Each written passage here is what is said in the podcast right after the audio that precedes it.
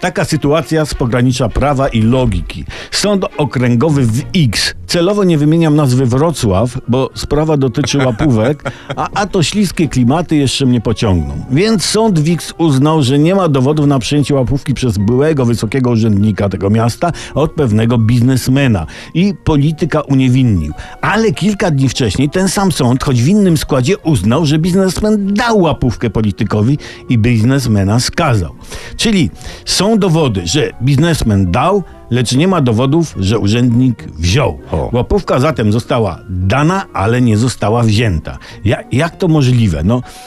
Nie wiem, może to był spóźniony prezent komunijny dla urzędnika, który dawno temu był e, do komunii, dostał tylko drucik na przykład, prawda?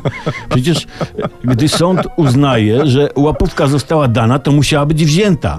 A jeśli łapówka nie została wzięta, to znaczy, że nie była dana. Sytuacja, że łapówka została dana, ale nie została wzięta, jest logicznie niemożliwa. To tak jakby powiedzieć, parafrazują takie stare powiedzenie, e, tak to jest, dziecka nie ma, ojciec jest. No, no, nie, niemożliwe. Da? Wynika z tego, z decyzji sądu, że biznesmen łapówkę wręczył, tyle że w powietrze, nie?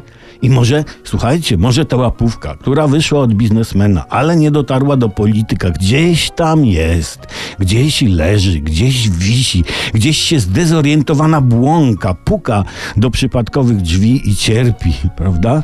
Jest do wzięcia. Córka do wzięcia, a nie ma zięcia. Sam to wymyśliłem. A, ale niestety sytuacja z wyrokami sądu w X e, nie jest wymyślona.